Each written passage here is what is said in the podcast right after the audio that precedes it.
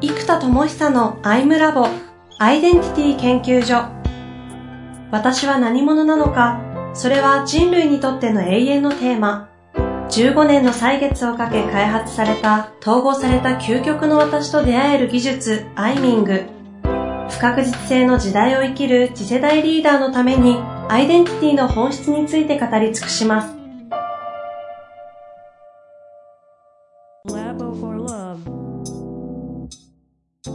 こんにちは、遠藤和樹です。生田智久のアイムラボアイデンティティ研究所。生田さん本日もよろしくお願いいたします。はい、えー、よろしくお願いします。さあ、今日もやっていきたいと思いますが、はい、今日は朝6時から収録スタートということで。そうですね。ちょっと早すぎましたかね。いや、いけますいけます。いけます。なんか、だいぶ顔色が。あの、収録始まるってテンション上がって。ねなんかびっくりしました。さす大丈夫ですかじゃあもうやめですよ。はい。今日のテーマを、えー、いかがにしましょうかね。今日はですね、はい、昨日ちょっと研修をやっててですね、えー、気づいたのがですね、こう、自分の中の抑圧してる事故っていうテーマを扱ったんですね。はい。で、えー、っと、まずそうだな、僕のところの話を先に一個結論だけ言ってから昨日の話に行くと、えー、えー、っと、僕自身は抑圧してる自分が、うん、まあ、ある種一般的に普通にに生きてるよりは、もうほぼ抑圧してないんじゃないかと僕は思ってるんですよ。いや、今それを自分のこと思ったんですよね。今更抑圧してる事故なんてないですよね。そう。だから解放して生きていると思っているし、うん、自分のアイデンティティのど真ん中を生きていると思ってるし、はい、まあ実際その側面も大きいと思うんですが、うんうん、昨日気づいてしまったんです。よ。うわ、この自分抑圧してるって気づいたのが、はい、その、趣味とか好きなことをやった時に、中毒性が発生するレベルまでやっちゃうっていう自分がいるんですね。でそれに気づいてるから実は学生の頃とかに、えーと、麻雀パチスロパチンコとかは友達とかハマってる人いても、はい、誘われても絶対行かないっていうスタンスだったからあと競馬とかね。なんでかというと僕ね中毒性が高いからやったら100%ハマるなっていう自信があって、ハマったらまずいとか思って、まずいっていうかその、他にやりたいことがいっぱいあるのに、はい、ハマってしまって中毒になっちゃうと、なかなか、まあ楽しいんですけどね、中毒性がある。中毒になるぐらいハマれるっていうの。だから自分の中でその側面を知ってるので、中毒にならないように、なんか趣味とか遊びとかいろんなものを遠ざけてる自分みたいなのに気づいたんです。もうほぼ無意識でそれを今思えばやってたなってことですよね。えー、っとね、そうですね。あの、年に1回ぐらい意識下に出てきて、遊ぼうって思うんですよ。あ、そういうこと？だけど、えっ、ー、と、ここ最近はもう完全にアプリの開発とかに集中してるから、はい、もう完全に無意識ですね。うんうん、自分の中でもずっと気づいてない、うんうんうん。ということに気づいたんです。なるほど。で、そこに気づいて、まあ、これどうするかって話はあるんですが、そこに気づくに至ったえっ、ー、と、研修がですね、はい。えっ、ー、と、僕はや、昨日やったの。研修中に自分で気づいたそう、自分で気づいた。だから、そうそうそう。だその研修の内容があって、はい、今のストーリーにつながってくるわけなんですけど、うんうん、その研修はどんな研修だったかというと、はい、インサイトマップの、えー、まず研修をなぜ開発したかの話から入っていくと、うんうんインサイトマップとかこう、すべてのプロダクトですよね。はい。っていうのは、使われ方が大事なんですよ。どのように使われるか、どのように使うかが分かった時に、世の中にボンと広がっていくと。はい。だから、えー、例えばベルトコンベアっていうものが発明された時に、これ前言いましたっけね、あの、普通は工場で荷物を運んだりする、えー、楽するためのものとしてベルトコンベアが作られたわけですね。はい、空港でも僕らはベルトコンベアに乗って、うんうん、まあ、楽に運んでくれると。うん、ところが面白い使われ方としては、えー、運動不足の現代人は、フィットネスクラブでベルトコンベヤーを逆走するという使い方をするわけですよ。なんかの回でありましたね。そう。だからそうするとね、えー、僕ら一般に生きてる人、つまり工場とかに行ってない場合、ベルトコンベヤーが一番身近なのは、うん、空港かフィットネスクラブなんですよ。言われてみればなんでしょですね。そう。だけど、フィットネスクラブは、はい そもそもベルトコンベアという発明品が発明された時に、うんそのプロダクトの想定されてるものじゃないんですよ。まさか人間がこれを逆走するとは、想定せずにそうですね、確かに。作られている。うんうん。ので、でも、ベルトコンベアが一般の消費者に広がってる唯一と言ったらいいのがフィットネスクラブだと思うんですね。だって空港って空港がお客さんだからさ。そうですね。ね、僕らフィットネスクラブは、うんコンシューマーレベルで、こう、購入するサービスでベルトコンベアに触れるのはフィットネスクラブ。そうですね、確かに。そう。だそうすると本来の使われ方じゃないんだけあど、ーその使われ方が発明されたことによって、うんうんベルトコンベアの市場って多分大きくなったと思うんです。うん。なるほど。なので発明っていうのは2つあって、プロダクトの発明と使われ方の発明なんですよ。はあ、面白い。ということは、インサイトマップという威力があるコンテンツを発明しましたと。はい。じゃあこれの使われ方を発明することで、さらにイノベーションを起こせる。じゃあどのような使われ方がベストかとしたときに、やっぱり人って分かりやすく言うと、ビジネスとか仕事頑張ってたり夢に向かって頑張ってる人の多くの場合、いかに売るかっていうのが非常に、あの、大きな課題になるわけです。だからマーケティングセミナー1日20万とかよくあるじゃないですか。はいはい。海外のすごい人来ますみたいな。はいはいはいはい。で、3日で60万とか。まあよく経営者向けとか普通にありますありよね。ますよね。だけどこれが、えっ、と、瞑想コンテンツですって言って1日20万って多分ないんですよ。なんか、内面見たからって1日20万はペイしないよな、みたいな。うん。本当はそっちの方がはるかにペイする金額が僕は大きいと思うんです。確かに。だけど、一朝一夕で確かにたった3日やっただけじゃ無理だと思います。うんうんだけど、長期的につながる、続けると明らかに効果がでかいですが、でも、例えば60万投資したとして、2、3ヶ月で回収できるからというとちょっと無理だと。うんでも、ね、年商10億ぐらいとか、まあ5億ぐらいあったら、ね、それこそ、なんだ、60万、まあ5億に出して50万だったら、0. 点、さあ計算できますねは0.01いぐらいかな。うん。ちょっと頭の中で計算。0.1だ。0.1。0.1%。当たれば50万なので、えー、0.1%、まあ、売上で言うと、もうちょっとかな、0.3%ぐらい伸びれば、50万がペイすると思ったら、うん5億ぐらいの経営者の人って、マーケティングに対してはこれお金かけて。やる意味がありますよね。うん。なんで企業の営業研修っていうのは一番フロントで成果に直結するので、そこはお金かけやすいところなんですよ。なので、やっぱりこう、統合された事故とかど真ん中が分かった時に、それを形にする力ってやっぱすごい大事なんですよね。じゃあそれってどうやったらできるのかというのを、えー僕過去アプリをですね、えーいきなり開発して、いきなり作って、1ヶ月半で80万ユーザーと。あの、ミクシーの時のやつですね。やった経験があるので、じゃあそういうのってどうやって引き起こしたのか？実はそのマーケティング理論の開発と、それを適用して、ミクシーアプリで当てたんですよ。うんうん。なので、えっと、それを交えて、つまりインサイトマップを使っていくと深層心理が可視化されるわけなので、ユーザーの深い葛藤が何なのか、その葛藤が統合されて解決するソリューションはみんな欲しいわけですよ。確かなので、その葛藤が何か、そして葛藤の究極がこう矛盾葛藤対立分離。で分離の中でも特に抑圧された自分というものを見つけていって、それが解放されるプロダクトやソリューションを作っていくと、そこがドカーンと爆発的に広がると。で、実はこれ23の時に開発した理論なんですけど、あの、ボルケーノマーケティングと名付けたんですが、当時ね、文化の研究をずっとしてたんです。で、その時に面白いなと思ったのは、近年、当時の事例で言うとバレンタインが、に。近年最も大きな、えー文化レベルにいったマーケティングだと。つまりチョコレートを送るってある、どのぐらいの市場なんですかねちょっと調べたことない。多分、数百億か数千億ぐらいの規模感だと思いますね。そうでバレンタインだけの世。界規模ですからね。あ、なんですよ。日本あ、日本でのなんです。あ話の、チョコレートを送るって話は。あ、そうなんですか？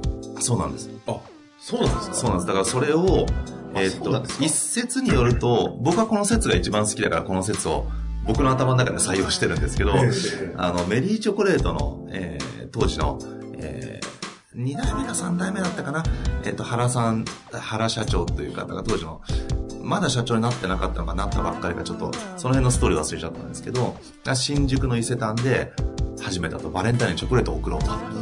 そしたら初年度、なんか2、3枚しか売れずに、売り上げ100円、200円みたいな話から、翌年、チョコレートにメッセージを書いて送ろうってやったら、確か数千万だか1億だかもう相当売れたと。ほうほうほう。桁変わったんですね。それが新宿伊勢丹で始まって、えー、バレンタインの文化に昇華していったっていうふうに、えー、説を僕は聞いていて、それ熱いなと、うん、何が熱いってたった一人の当時若者ですよ。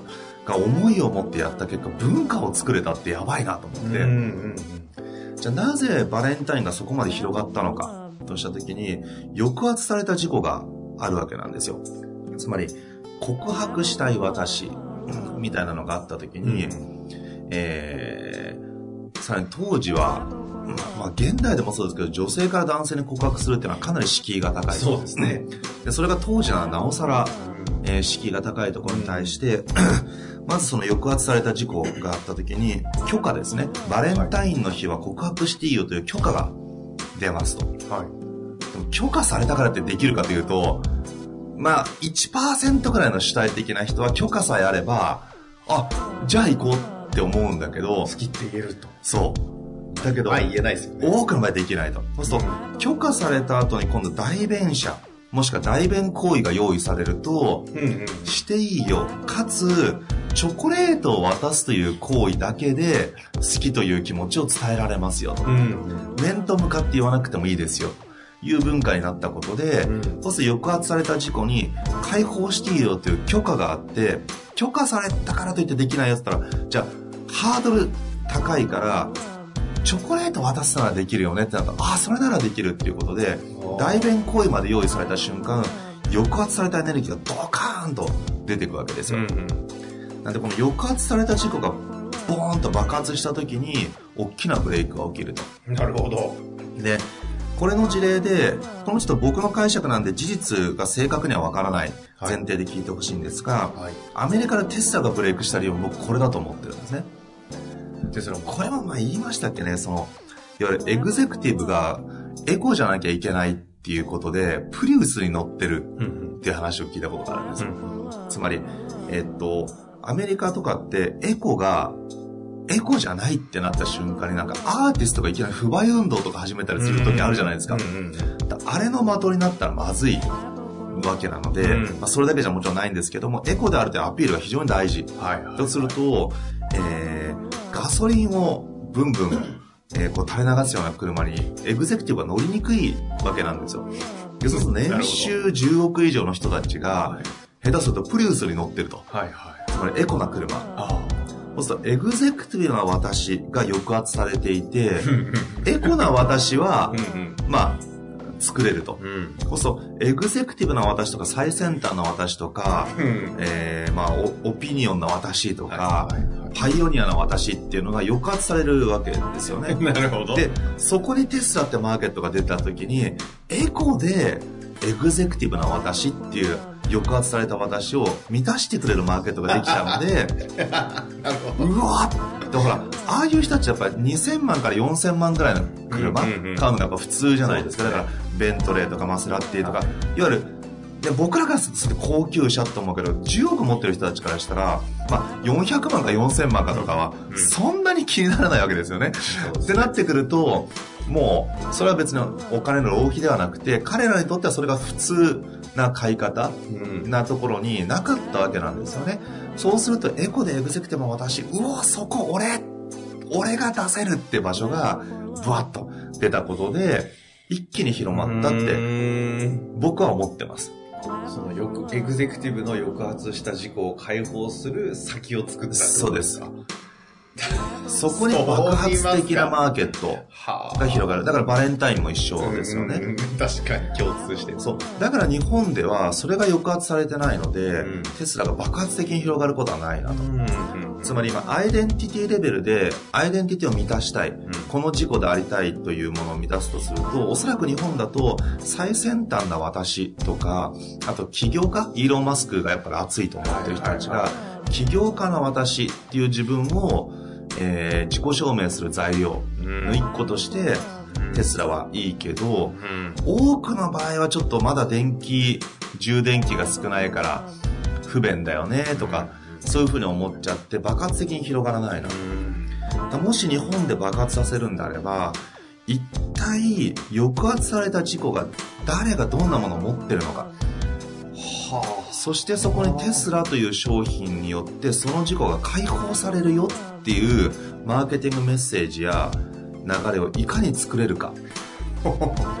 これが鍵だなって僕は思ってます、ということでこの抑圧された自己を見つけていき自分の商品サービスを通じてそこに許可と代弁を与えて解放できるって状態にできた時それは一気に広がるわけなんですねなるほどね、うん、なるほどで、というまず理論を自分で開発し、当時。で、じゃあミクシー。それだけで面白いですけど。そう。で、ミクシーアプリ、あ当時ミクシーですね。で、ターゲットユーザー、ペルソナを作った時に、多くの場合、ペルソナを設定して、ペルソナってその、年齢とか性別とか、ライフスタイルとか、年収とか、そういうのを設定して、その一人に売るっていう発想を作るんですけど、うん、僕がね、一番大事なのは何かというと、そのペルソナの購買行動、消費行動を明示することなんですよ。うんうん、で、そして、それをなぜ買ってるかを明確化することがとても大事なんです。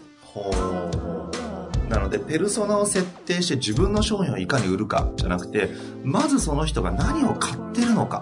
で、なぜ買ってるのかを明確にすると、うん、そのなぜ買ってるかの理由がこっちにも適用できるので、実はペルソナのみを明確化するんじゃなくてそのペルソナの消費行動を明確化しいろんな商品やサービスを買ってるのがなぜ買うのかというところを明確化するのが大事ですと、うんうんうん、でも当時僕はミクシーアプリだったので、えー、っとターゲットユーザーがイコールミクシーユーザーなので、うん、えー、っと想定購入サービスではなくてミクシーを使ってるという人たちなので、はい、じゃあなぜミクシーユーザーの人たちはミクシーというサービスを使ってしまうのか。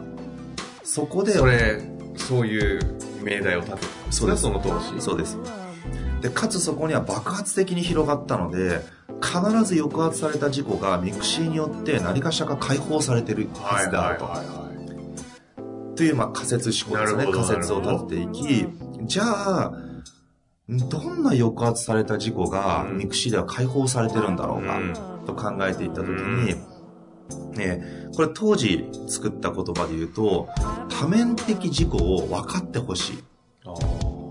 自分のいろんな側面があるんだよと。それをみんな知ってねっていう、知ってほしいんだっていう欲求があるんだけど、これを自分で出したらちょっとうざいやつじゃないですか。聞いて聞いて、俺って高校の時こんなやつでさ、知ってた？みたいな。いや、だから？みたいに言われちゃうし。そうですね。それ、言って何なんの？とか、大人になって多分 Facebook でそれをさ、こんな私、いろんな私がありますよ、イェイイェイイェイって毎週アップしてたら、ああ、自分知ってほしいんだね、みたいな。ちょっとなんかちょっと、なんつうのか、ああ、自分分かってちゃうんだろうね、みたいな。チープな自己紹介系ですもんね、うん。っていう感じでやっぱ見えちゃうので、あのー多少はもちろん出すんですよ、若者だから。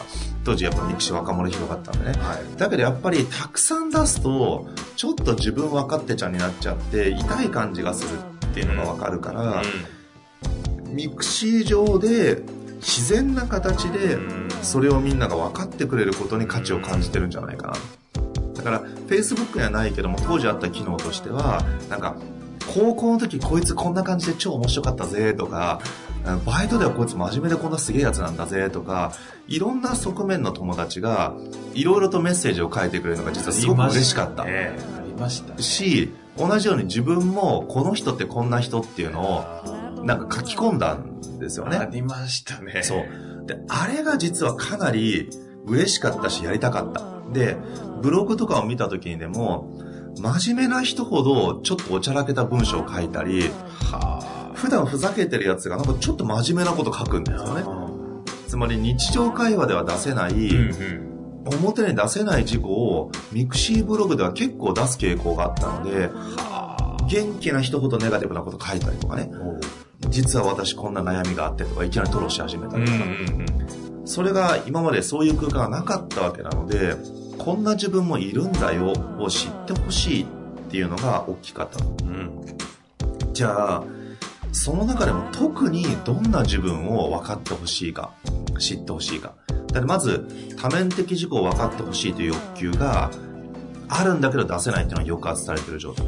さらに最もその中でも抑圧されてる状態、感情は何かとしたときに、これはですね、ダメな自分も受け入れてねっていうことなんですよ。お例えば、ごめんね、いつも遅刻するけど、そんな自分許してねとか、それって言いにくいじゃないですか。うん。いや、でもその分ほら、こういうとこ頑張ってんじゃんとか言うと、え、お前言い訳すんなよって言われるし、はいはい。え、そそれ自分で言っちゃう？とかって思われるから言えない。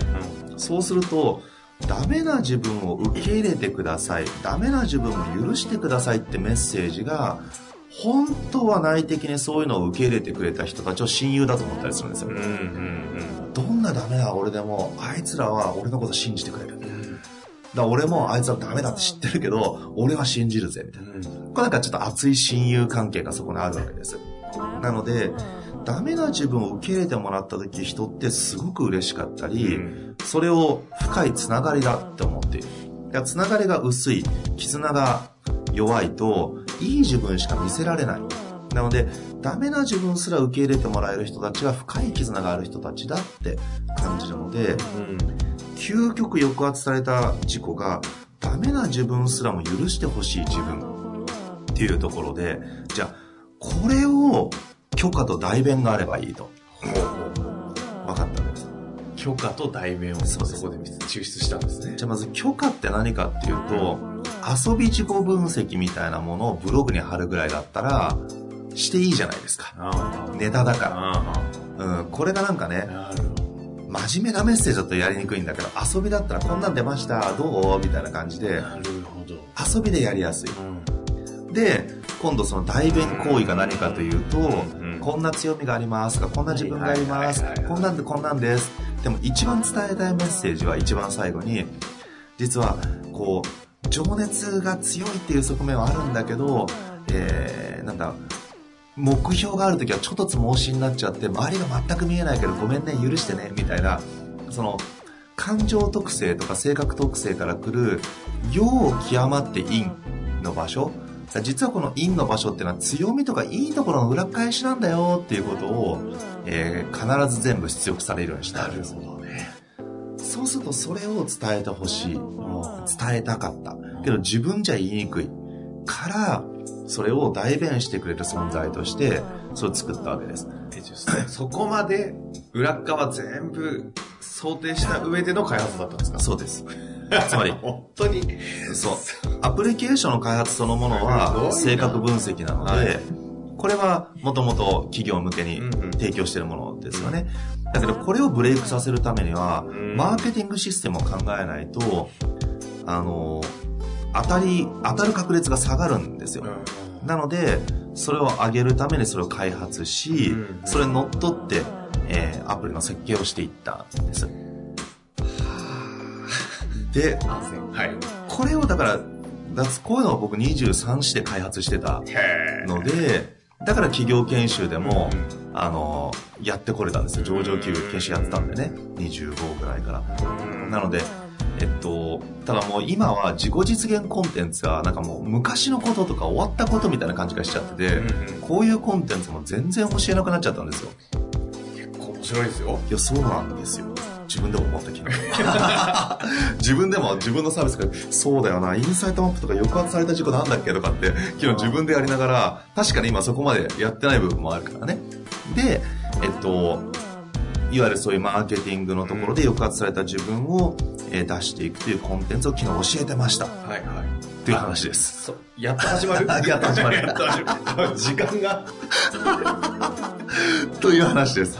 で、その話を昨日教えてましたっていうのも、えーそもそもインサイトマップの使い方の発明が大事であると。なるほど、なるほど。だからこう、発明品の発明と使い方の発明と二つあるというて、使い方の発明は、えーマーケティングでの使い方を発明することでブレイクしていくので、昔開発したボルケーノマーケティングという抑圧されたいわゆる葛藤の事故を解放するというコンテンツとインサイトマップを掛け合わせて提供したら、これは熱いだろうと。思ったらですね、これも面白くてですね、はいえー作ろう作ろうとしてなくて僕今、アプリの開発に集中してるじゃないい。ですか。ええなんと、やろうやろうと思って告知したのが日曜日。日曜日に告知して、水木の2日間。講座ですと。これ人来ねえなと思ったんですよ。もうでも仕方ないもうやろうと思って、日曜日の夜ですよ。夜告知して、そしたら月間の2日間はで、なんと8人申し込み来て、い。結果ね8人来てくれたんですよ、昨日、おととい。でも、丸々2日間でたった8人っていうのは僕もうめったにないから、あむちゃくちゃ濃いし、はいはい個別に話せたんでね、あの、皆さんにとっても良かったんじゃないかなと。これ、え、今話したようなのが、2日間。2日間、がっつり。読んでください。告知しなかった？聞いてないあの、Facebook でも告知しなかったから。れなかった。あ、そうなんですあの、かうちわの、アイダモのコミュニティだけ告知したあれ入れてもらってるはずなんですけど。そそれすら気づかこ、ない。うん、そこだけしか告知してない。へえ、それ面白いね。で、来てもらって、で、それ以外ね、、はいろんなこう、シミュレーションをするときに買う買わないっていうのは、感情が動くかどうか、買う気になるかどうかだから、気と感情が動くかどうかだから、うんそれをいかに想定するかとか、で、ここに実は瞑想の技術とか混ぜるんですよ。うん。つまり、自分の呼吸や身体感覚が発生するようなマーケティングの形を自分で脳内シミュレーションをするやり方とか、その全パッケージにしたやつをやって、これむっちゃ盛り上がったんですよね。これ、この放送をしながら、じゃあそのセミナーがありますだったらいいんですけど、まだないですよね。ないです。ちょっと。もう多分しばらくやらないです。えー、ショックだ。開発忙しい。えー、伝説のセミナーになってるじゃないですか。そうそうえー、それはすごい興味ありますけど。そう。はい。そう。で、まあ、それやりましたという話で、もう今日の30分くらい経っちゃったから、はいここで気づいたのがねセミナーやりながら、抑圧された事故が抑圧された事故がってずっと言ってたら、俺、俺、抑圧された事故いると思って、中毒性がある自分を自分が抑えてるということに気づいたという話に繋がっていくので、いくので。これちょっと次回ね。このままいったら1時間いきそうですからね。なるほどね。そのセミナーの秘話はあったものの、大事なことはここからなんですそうですね。そこはいで見つかった抑圧された事故が実は中毒を恐れている自分だそうななんですよ。交互期待。と。こう来たあのちょっとだけダイジェスト版で言うと、っていう自分を見つかったから、どんな話が、こう、次回はあるんですかね。基本ビーイングですね。中毒性というのはそれだけ自分のエネルギーが爆発的に出てしまうところ。うんうん。でも爆発的なエネルギーが放出されるところを抑え込んでいたので、うん。ビーイングがマックスまで行ってなかったってことに気づいて、生田さんですが。いや、そうですよ。いや、僕ですらってか僕まだまだ全然修行中だからね、あの、まだまだ統合度合いもね、甘いですよ。あの、ストイックだないやいや、ストイックというか、あれですよ、やっぱり、本当にそういうエネルギーの高い方とか、素晴らしい人物にやっぱお会いする機会もあるじゃないですか、うんうんこういう、いろんなところええすごい方とお会いするとね。だから、ああ、なんて素晴らしいエネルギーを放つ方なんだろうとか、やっぱいっぱいいらっしゃるので、ん。まあ、未熟ですわ。